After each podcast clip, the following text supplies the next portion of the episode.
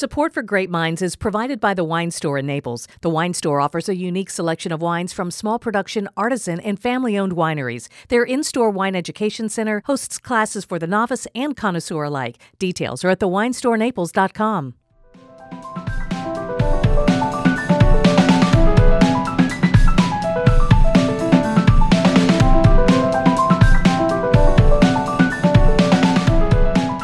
welcome to Grape Minds, a wine centric podcast where two wine loving friends take a look beyond what's in the glass. We dig a little deeper into the stories, the culture, the history, and the people behind the wine. I'm Julie Glenn. And I'm Gina Birch. In a recent podcast, we spoke to the world famous Tim and Mondavi and two of his children, Carissa and Carlo.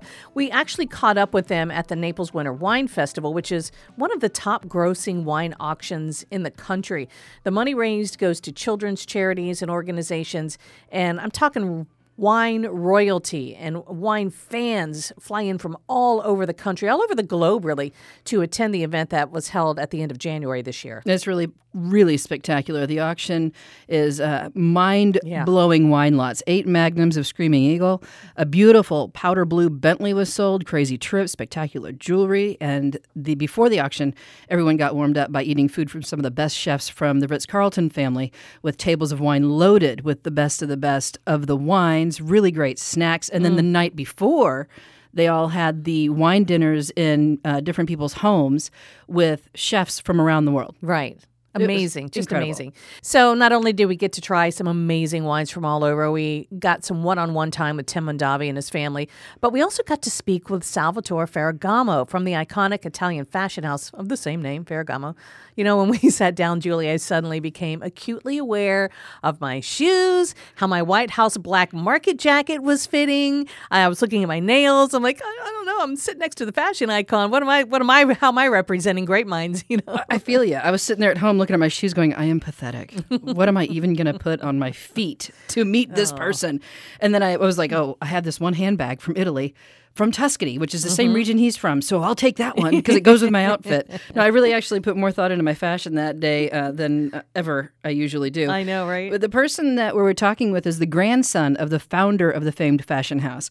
And we talked with him about how he chose to strike out into the wine world, beginning with the connection between fashion and wine. Well, actually, there's a, there is a simple connection in a, in a matter of numbers. I am part of a very large family. I'm one of 27 cousins. Uh, Salvatore Ferragamo was my grandfather.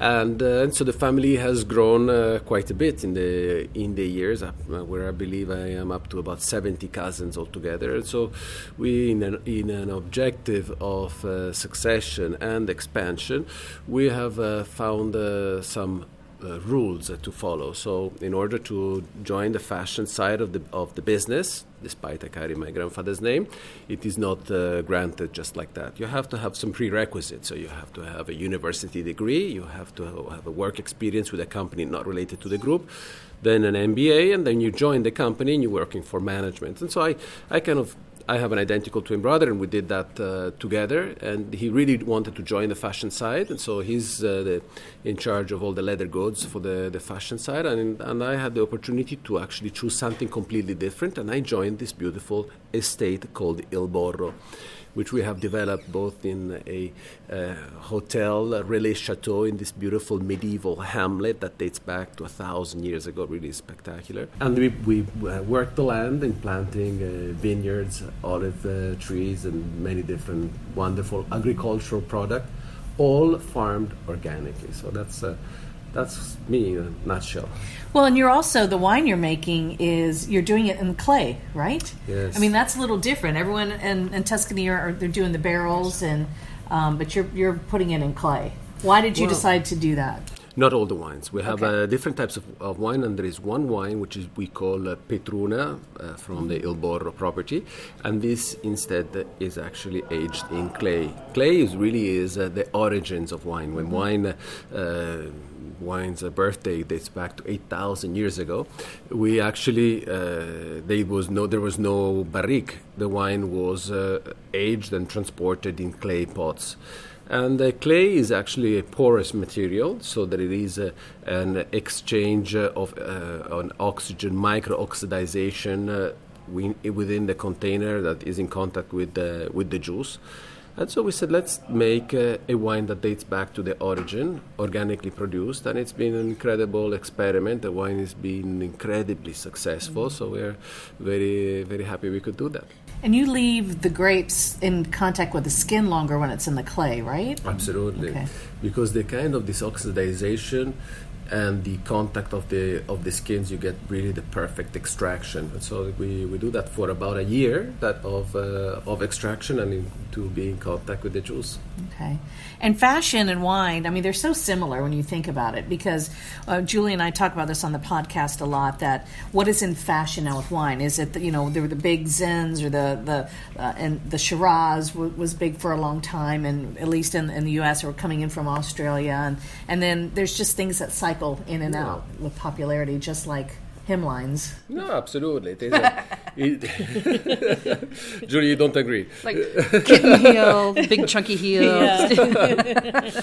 no, there are some similarities. Absolutely, the, the, the wine industry is also cyclical, and there are some uh, trends of uh, uh, single variety blended wines, uh, oak, no oak. So there are some uh, uh, some cyclical aspects uh, to the wine business. There is also an incredible attention uh, to detail and quality uh, in the wine industry. And so I think that today we are living a world of different lifestyles. So I like to think of wine as a concept of a new lifestyle. So you have fashion that is part of your lifestyle, and high end quality wine is part of that lifestyle too, I believe.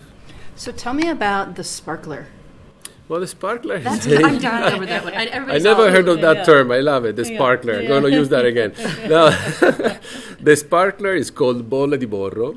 It's the only uh, wine of its kind, as far as I know, because basically we take early harvest Sangiovese grapes, and they are actually um, we collect them early because we want a higher level of acidity on the on the juice and we do a, a champenois style rosé that rests on the yeast for 60 months. Mm. Usually Whoa. you do 24, 36 months. So we really are over extracting on those uh, yeast, and you get this wonderful um, uh, uh, crusted bread uh, flavor that comes creamy. out on creamy crusted mm. bread bread flavor that comes out onto the onto the wine. I'm salivating, really literally. Is, it, I'm like, where is it distributed? It fantastic. That's what I want to know next. I only produce 5,000 bottles, so very very oh. limited so production. So we have to come see you. you well, I do have a few bottles it? in the U.S. Okay. I, uh, that we can can find. but uh, yes, a wonderful project, oh, exciting that. Uh, and you know, at the Borro we try to focus on uh, unique small project like the clay pot, uh, uh, the the the, the spa- sparkler, the fizzy one, the fizzy one, and, and, other wines. Yeah. So, um, what is one of the more poignant learning experiences that you had in the beginning when you started getting into doing the wine? What was one of the things that was a, a lesson that you learned along the way? Well, I, th- I, think a very important lesson, uh, and I have to really give credit to the French in this, and is uh, in learning your uh, terroir. So, where are you? What kind of microclimate conditions you have? And what are the best uh, vines that actually can fit best at this type of microclimate and conditions? And uh, and that was the you know uh, challenging uh, to really find the best uh, the best suit. So you know ideally we are in a part uh, we're a part in a part of Tuscany which is known as the Valdarno Valley and, and this used to be a huge lake.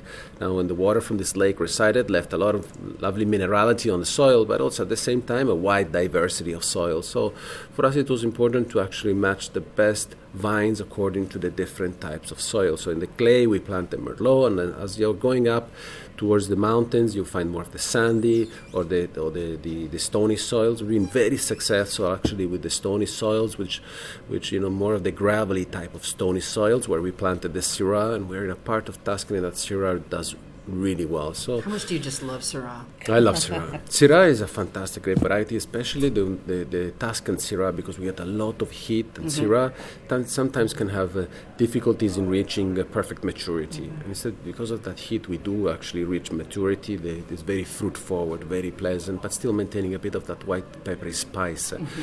that is really very pleasant. I think so there's a, a book about the Tuscan sun. Yes. Something about under, yeah. Mm-hmm. And, yeah, and in that part of Tuscany, which is Cortona, which is very close from where we are, they make the best Syrah. Is, is there a little town? Tell me the name of the valley that you're in that was a lake. Well, we're in uh, the, the, town of Arezzo, uh, which is the, our close to the province is called Arezzo. And then we have Loro Ciuffenna. I have a sister-in-law who's from Arezzo. All right. And yeah. I have to get there and visit, so yeah. I'll be there soon. Good, good, super. sooner super. You get to see the property firsthand. That'd be exciting. And of course, I've already booked my tickets. I'm ready to go. My bags are packed. No, I'm just kidding. I haven't done that yet. You but know, I... we do need a Grape Minds trip in tour of Italy, that's for sure. So maybe we can work on that this year it was so cool to talk to someone like Salvatore Ferragamo about the industry he's in. Uh, and it does run a parallel with the fashion world, and it's made his fam- family so famous. So good for him for doing something that is his own passion. If you're looking for the wines, by the way, it's labeled Il Borro, and I did not get to try it. I was so disappointed. I saw it on the table. I didn't get over there to try it at the festival. Well, there were so many people. It was I really know. crowded. But I mean, that's that's a good thing to point out too. It doesn't yeah. say Salvatore Ferragamo no, it does on not. the front of the bottle. I mean, that would help sell it, of yeah. course, because that's a, an iconic name. It, it, actually is named for a 1,700 acre property that his dad Ferruccio bought in 1993, brought it back to its original splendor, and it's now under the direction of Salvatore. The wine is really starting to shine, so it's something to definitely check out. Not only because of this young leadership, you have the um, excellence in Sangiovese, which mm, is the signature mm-hmm. grape of the area. But because he's young and vibrant and fresh, he's he's okay with using some grapes that are not traditionally associated with Tuscany, like Syrah. Oh, and sparkling. We got to get some of that too. Yeah. Sparkling, I love bubbles. We'll try to get that on our okay. trip over there. He said there's not a whole lot, so we'll I, to... I'm sure when we, when his BFFs Julie and Gina call him up, he'll he'll have some for us. Set it aside. We're yeah. coming to town tomorrow. Grape Minds is produced at WGCU Studios on FGCU campus in Fort Myers, Florida. Our producer for online media is Tara Callaghan.